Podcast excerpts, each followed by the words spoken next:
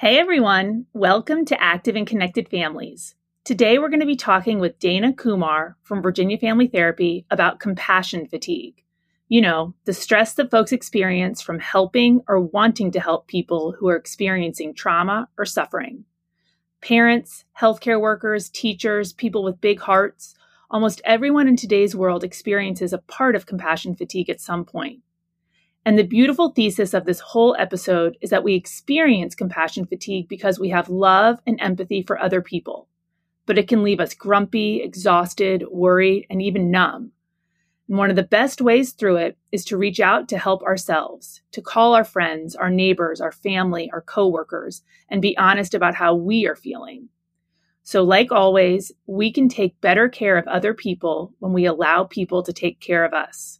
But the hard part is that we have to give space and time to ask for help and look for connection ourselves.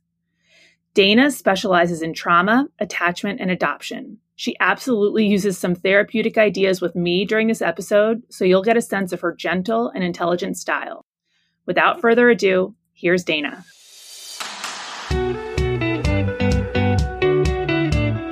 Active and Connected Families is a smart, relatable conversation with me, Dr. Amanda Sovic Johnston, child psychologist, mother of three, and entrepreneur.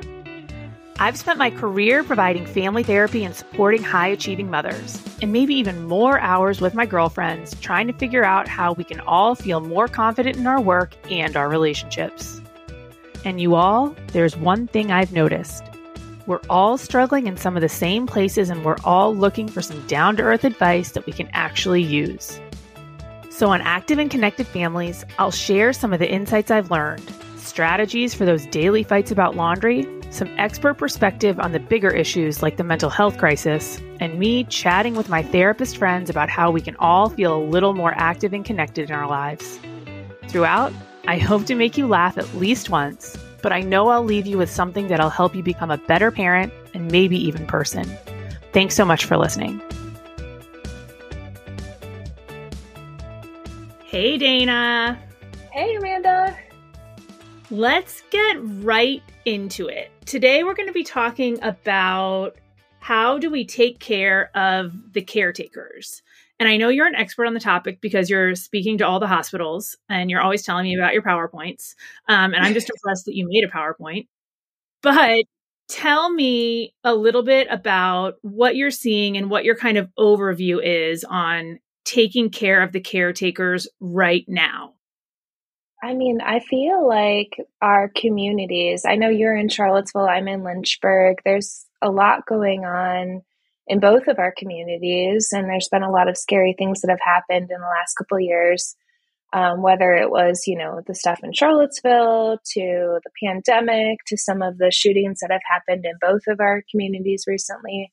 And it's just seeming like people are like really having a hard time and their nervous system is always kind of charged because they're like what's this next thing that's going to happen? And people are feeling scared right? Oh i 100% agree with that and to take it to the next level people are feeling scared and a lot of moms just like me and you and a lot of parents just like me and you feel tasked with taking care of our community taking care of ourselves taking care of the fear and sadness that we have while also trying to create some holiday magic for our children and some rituals and routines for the next few days. It just feels so confusing. Yeah. I think that's what happens after these events, right? It's like a titration between the good and the bad, right? And then our brains just don't know always where to settle because we are kind of just holding I I'm landing in a place where I might be okay today, but there was that really horrible thing that just happened. So our brain kind of does this tricking thing where it's like, can I land in the okay of the holiday magic or do I have to go is my brain really bringing me right back into that memory of what just happened for us? And I think a lot of people are talking about how do I stay in maybe both places of the good and what just happened. And that is even what you said gave me a sense of anxiety and also beauty of how do I stay in both? Because I've been really telling myself it's okay to feel joy during Mhm. this time. It's also okay to feel sadness during this time. But really, it is how can you feel both and go in and out of both throughout the next few months and honestly through our lives? Because this is what happens when we get older. Hard things happen, and we still have to take care of the people around us when hard things happen. Yeah, I mean, I you know, I I'd say this all the time. I'm trained in e- eye movement desensitization and reprocessing. It's a trauma treatment, right?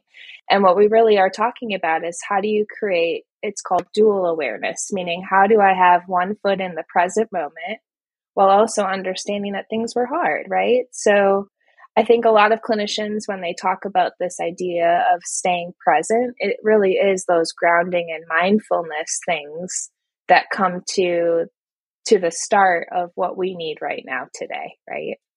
And so I it's for me as a mom, this is just what I experience is that really like how do I really take that breath that I need to take to Mhm. engage in whatever's coming next. And what I've learned um, through taking the breath is not everyone breathes that deep breath that we're looking for. You're a swimmer, you know that like right in your lats, that's Yep. like intense breath. That's the breath you're looking for. And in somatic experiencing, when I'm teaching people about it, it really is taking as if you feel as if there's that rubber band around your lats Mhm. breathing as much as you can so it feels as if you're going to pop it off because you're getting that deep breath that you need to come back into the moment, right? If we're coming in with shallow breaths and anxiety from our chest at the beginning, how are we even going to be aware of what's going on in the day, right? It's that Absolutely. it's that long breath that we all need to take. And then also just bringing awareness to the environment. Carolyn did an awesome job on our website with that grounding technique that she put up Oh, yeah, us. you did. Yeah. And like it was good to remember that, like, for us to be able to do both the good and the processing of what just happened, we do really need to be mindful and grounded in the moment. So, talk to me a little bit about what you're seeing from moms, dads, family members, community members during this time that what are what are people experiencing that we need to be aware of? Well, there's different layers of how trauma is affecting people, right? So, um, you could be experiencing burnout, you could be experiencing compassion fatigue, or you could actually be experiencing the vicarious trauma, meaning maybe you weren't directly in the event that happened, but you're hearing narratives or you're hearing things that happen to other people, or maybe there's just an intensity of something that happened to you when you were a child that's bringing up something that you're feeling a trauma thing that you're actually maybe needing some help from a therapist to reprocess what might be going on for you. So let's start with actually burnout because I think the research shows that parents across the board after the pandemic are experiencing and, and especially moms, right? Because we do carry m- more of a mental load. And guys, research says this. I'm not just like spewing feminist ideals. no, I want to be spewing feminist ideals frequently. Um, but parents really are and moms are experiencing significant burnout from the pandemic and now we're continuing to go at this kind of breakneck pace faced with hard community traumas what does burnout look like what does burnout look like I mean, it's a it's definitely that persistent state of exhaustion, right? Like where you're just feeling tired all the time, emotionally exhausted. Maybe you're more cynical in things. Um, maybe it's hard to just even get perspective because it just seems like an overwhelming rush of those feelings over and over and over, right? I mean, I went to the UVA soccer game on Sunday of this week, and the other team, Marshall, was cheering so much louder than we were, even though we were at home. It was the home, Virginia was the home team. And I just looked around and I was like, everyone here is just so tired. We are Yeah. so tired after this week of stress we we can't even cheer when we care we're we obviously care about these people so much and we want them to do well but we can't get loud about it to me i felt like our community was a little burnt out Yeah. I could see that actually, Amanda. It seems like we're all coming together, but in the coming together, there's exhaustion that come with it too, because it's just an event, right? You're like another thing, another mm-hmm. time where we're coming together. Mm-hmm. yep. So, what about compassion fatigue? What does that look like? So, it's like interactions that you're using a lot of compassion. So here we are talking about this. Maybe mm-hmm. you were down at UVA helping kids. I know I'm part of a trauma response team that's going to be helping those people at UVA pretty soon. And it's just you're really putting a lot of like your physical, emotional, spiritual self into others. And it, it and you're giving so much, you just feel a lot of tired. And it's different than burnout because it really is just a deeper level of giving compassion to others. And maybe that's true for our kids too, right? Oh, maybe we're giving a lot. I'm willing to bet that everyone within our community right now is experiencing some level of compassion fatigue because we all do feel so compassionate for what's been happening. Yeah. So such compassion. Yep. And that's what separates burnout from compassion fatigue is you actually in compassion fatigue have like an exposure to a secondary trauma right? So maybe the event that happened, we're all exposed in some way to it. So it shifts mm-hmm. out of the burnout and maybe more into the compassion fatigue. So, what are signs and symptoms of compassion fatigue? Like, what does that look like? I think a lot of it is like, um, you know, feeling irritable, tired, um, maybe having like when i say really say perspective taking maybe everything feels as if it's like the world's kind of caving in and things just are really hard and you're mm-hmm. having a hard time of like being able to step out and see like what's really going on that maybe everything just feels very tunneled and like narrowing down on you like very heavy i would say I think for me, sometimes when I experience compassion fatigue, I give so much to the community during the day. And I essentially use all of my flexibility muscles, right? I'm so compassionate. I have a lot of empathy for what other people are experiencing. And sometimes when I walk in the door, it's hard. I've used that muscle up. It's really hard for me to access that muscle with the people in my home. And when I start getting irritable or unempathetic to their issues, I realize I've hit a fatigued point. Yeah. Yeah, that sounds right.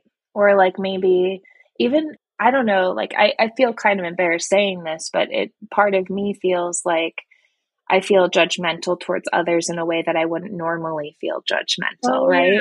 That's a great one. Yeah, because when we're judging, we lose our empathy, we lose our compassion. Yeah, like it's more cynical and more like where I'm usually like, I could have empathy for days, right? I mean, you know me.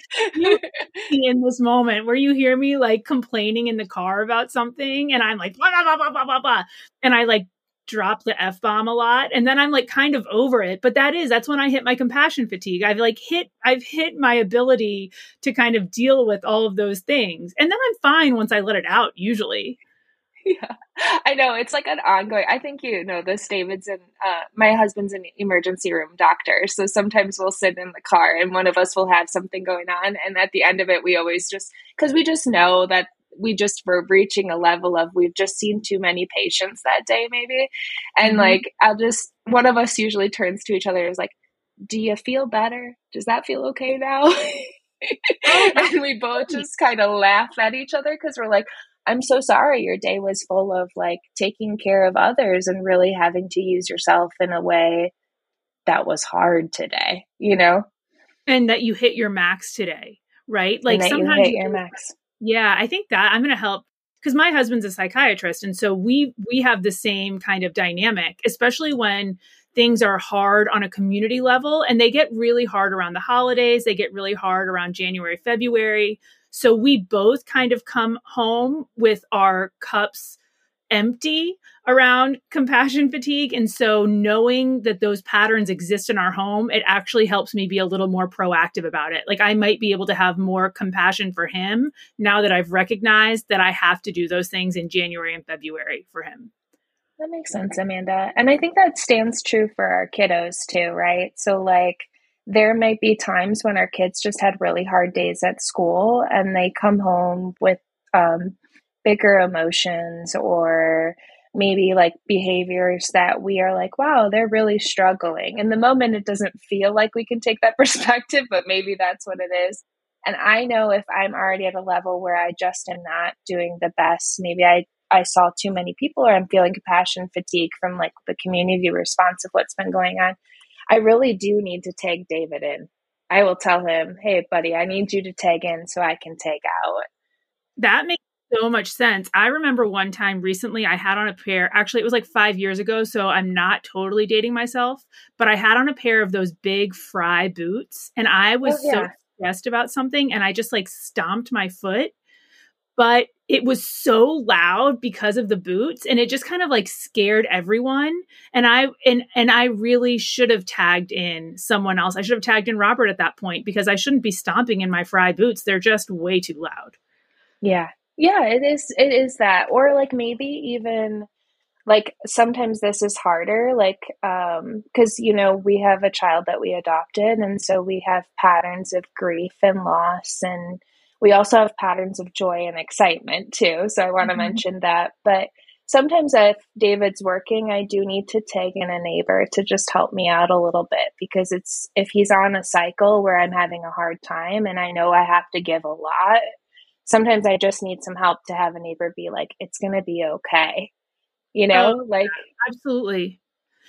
Yeah. I always talk about essentially holding holding people right? So i have clinicians on my team and their job is to kind of hold the emotions of the clients. And when they get stressed they take it in in therapy we have supervisors. So when they get stressed or they hit their where their cup is full of com, of compassion fatigue essentially they can give some of that stress to their supervisors. And then when their supervisors are stressed they can essentially give it to me at this point. So we all kind of hold on to each other. And then when i'm stressed i will usually go right back to those supervisors. So we're all kind of holding each other when we feel at our max of what we can do, but you have to be able to recognize it and ask for help in order to to be the person that you want to be.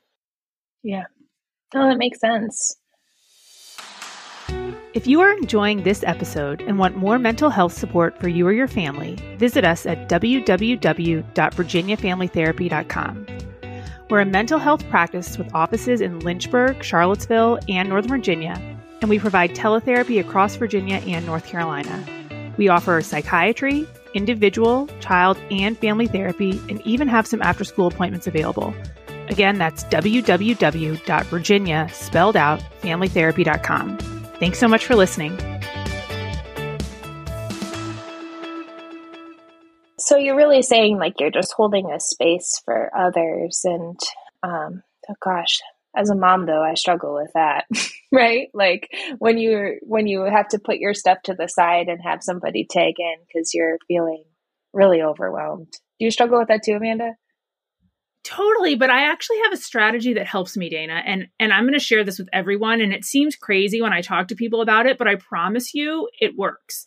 So i'm pretty committed to changing my clothes when i go from work to home. And what that does for me, it's like a legitimate visualization of I'm leaving my workday and I'm now a mom. And it it's been hard and more challenging because of the pandemic because so much of my work was happening at home. Really clearing up space for that has been challenging. But if I even if I don't have time to change my clothes, I visualize changing my clothes before I walk in from my office every day. And I literally envision myself unzipping myself from my body. It's like I'm a weird, like, avatar or a skins or something. I unzip myself from my body and I walk out. And when I walk out of my body, all of my work stress I leave in the like crumpled up unzipped body on the ground and I walk into my space as a refreshed mom with the intention of connecting with my kids.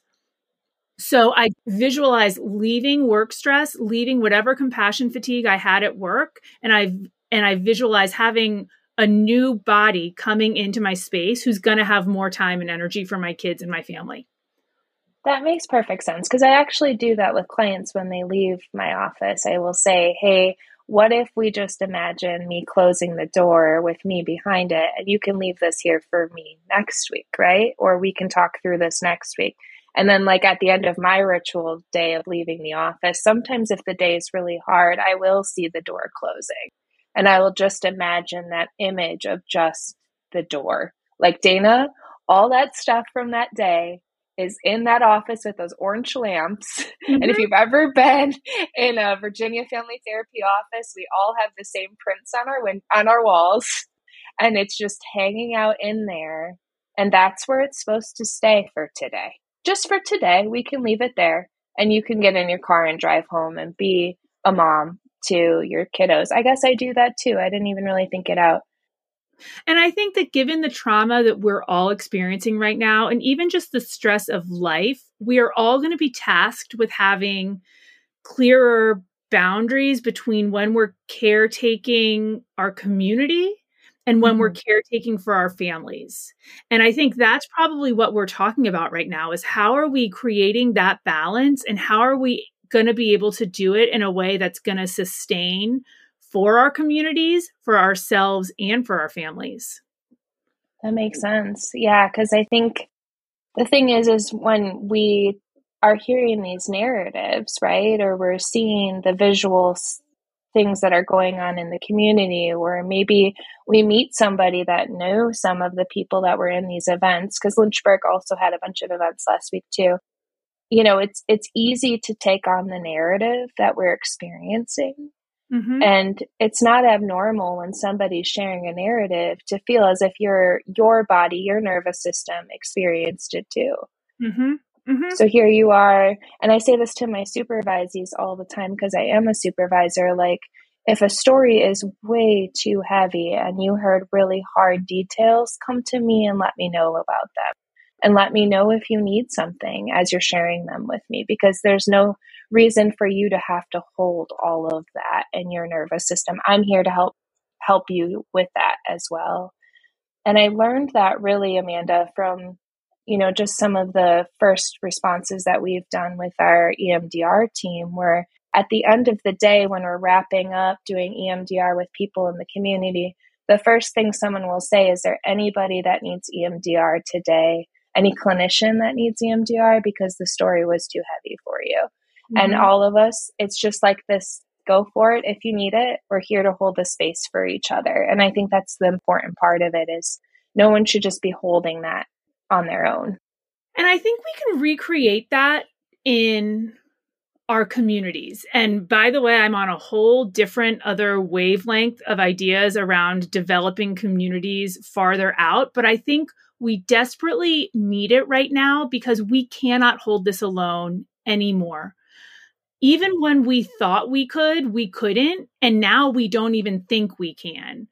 So, you know, my mom was so nice and was like, I know you're so stressed because I know you're trying to hold the Charlottesville community community right now. Can I come down and help you with your kids? And so many people have texted me to just be like, hey, just checking in. Are you doing okay? And I'm texting, you know, all of my sweet college students, clients, and just people I know around and just saying, Are you okay? And I think people are using that space, hopefully, in a way that was different before. I might have said, like, Oh, yeah, things are fine. And I just can't do that anymore right now. I have to be more honest. Yeah. Yeah, because I can see as you're talking, like your your voice is letting me know that your nervous system is settling, and that idea that not only I'm holding this space anymore, that all these other people are coming and holding space for everybody with me as I'm holding that's the community. Absolutely, and to me, it's really beautiful. It really oh, is, Dana. It is so beautiful because I think part of it too is I feel really fortunate to have some really nice relationships in this community.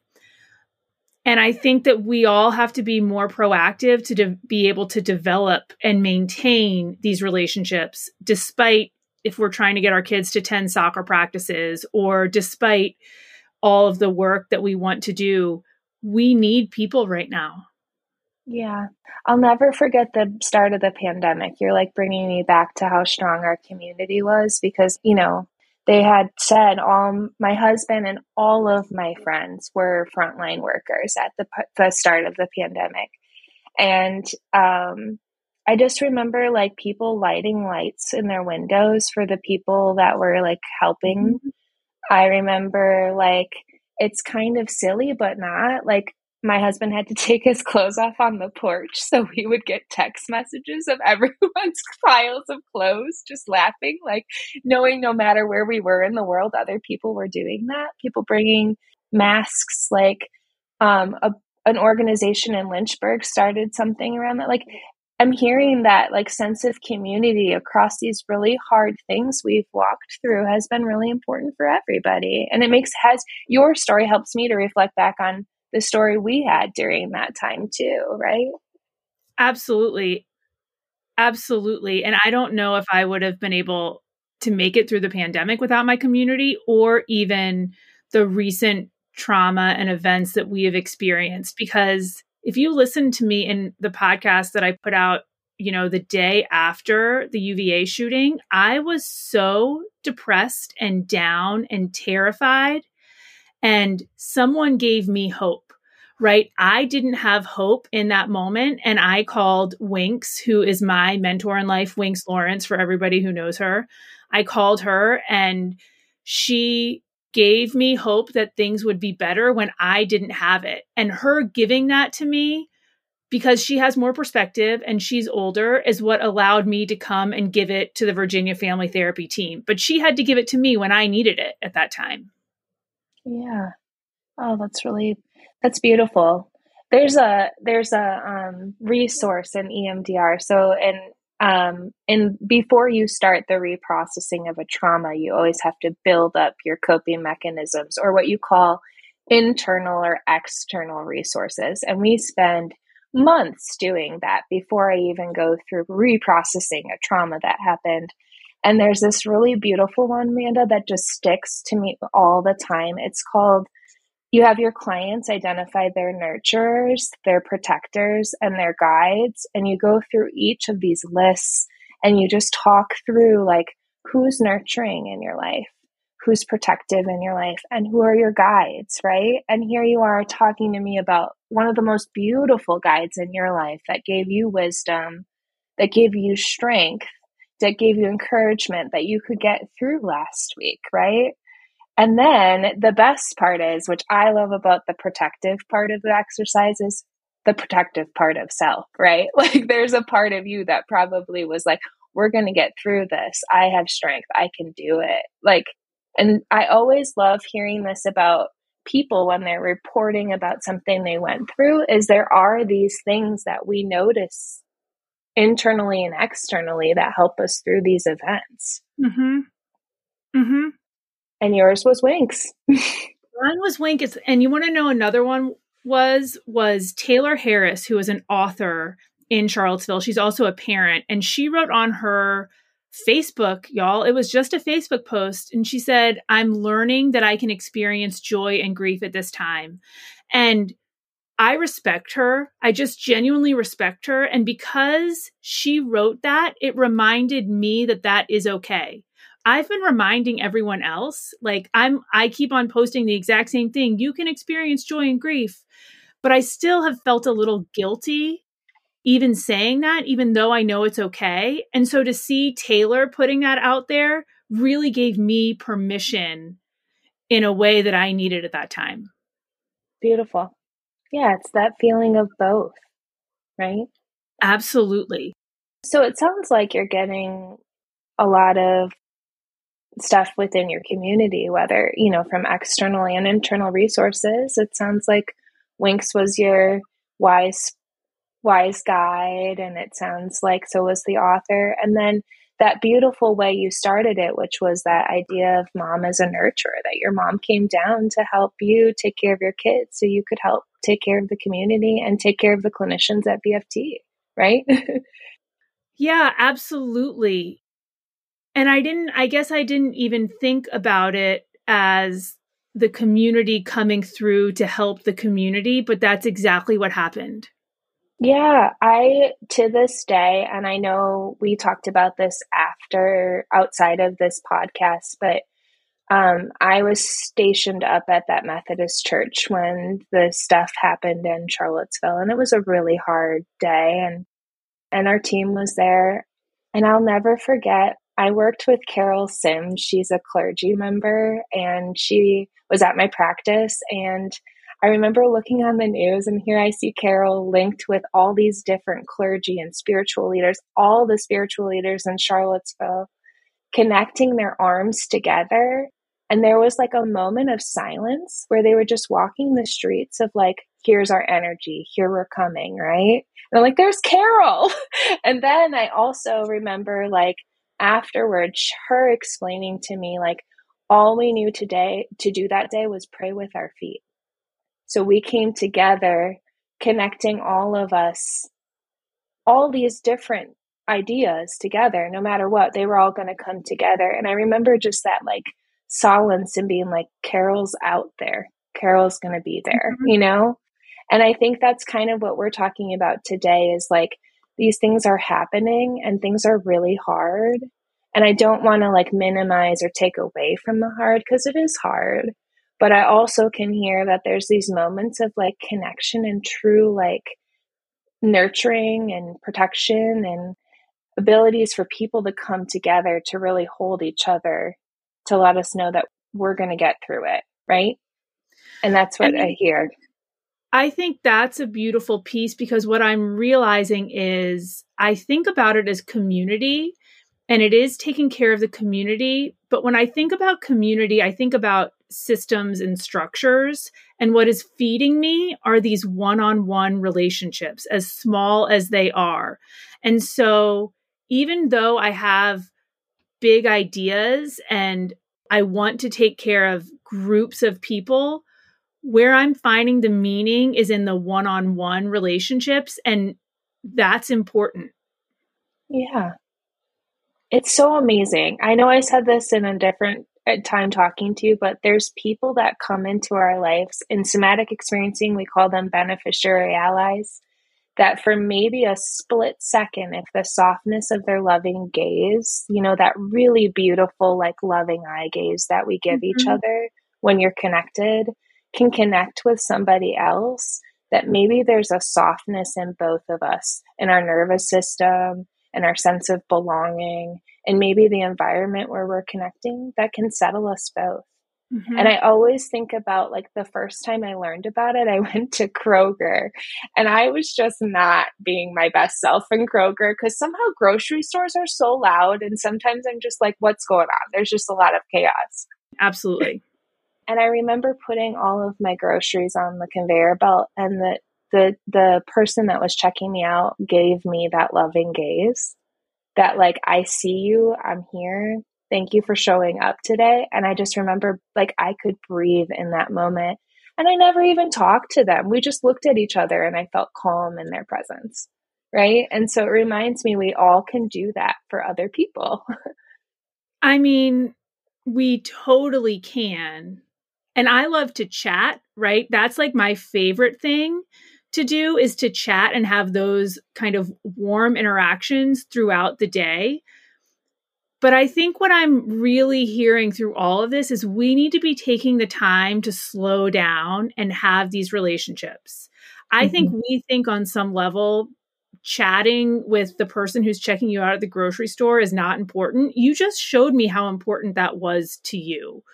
Or just slowing down and making sure that we're giving a text to one of our really good friends who we know and love but might take we might take them for granted. Just really creating the space and the time to develop those relationships and not be on our phones and be present with the people that we love.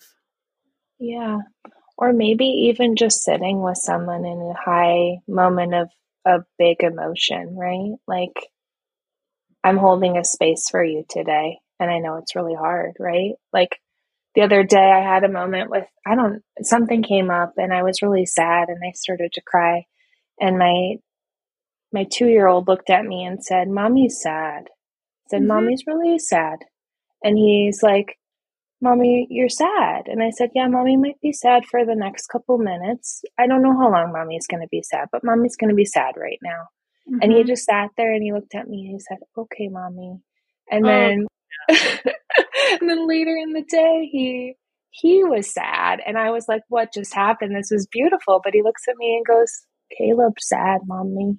Caleb's sad. And I said, Okay. And it reminded me that like sometimes we have big emotions and it's okay as moms that we can hold a space with reflection just like we can for everybody else too, right? So if you called me and was like, I'm sad, I probably would be like, what do you need? How do I hold that space for you today? Right? Absolutely. I feel much better.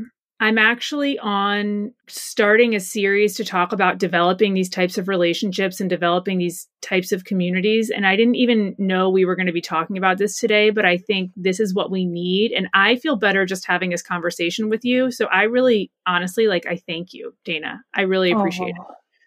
Yeah, I wish people could see our faces too. Like that's the thing is both of us are really soft in our faces right now. And like that's the thing I think I love. Maybe one day I'll put these on YouTube, but I haven't. I'm not showering for podcast yet.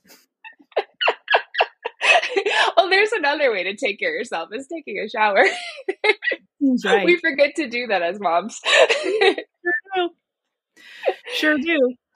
Um, so I know today we talked about burnout and compassion fatigue, and then you know I'm kind of glad we paused and didn't go into a space of talking about what does trauma look like right? Or vicarious trauma. But at some point, it might be helpful to just really, you know, do that. we absolutely will. Um, thank you so much, Dana. I will talk to you again very soon and we will have you back on. You were so helpful to me and so helpful to the world. Oh, thanks, Amanda. I'm very thankful for you too. I love all this cheesiness. Bye. Thanks so much for listening. Don't forget to like and share the Active and Connected Families podcast if you found this helpful. And if you or someone you love are interested in therapy, you can find out more about our practice at www.virginiafamilytherapy.com. Again, that's www.virginia, all spelled out, therapy.com. Thanks again.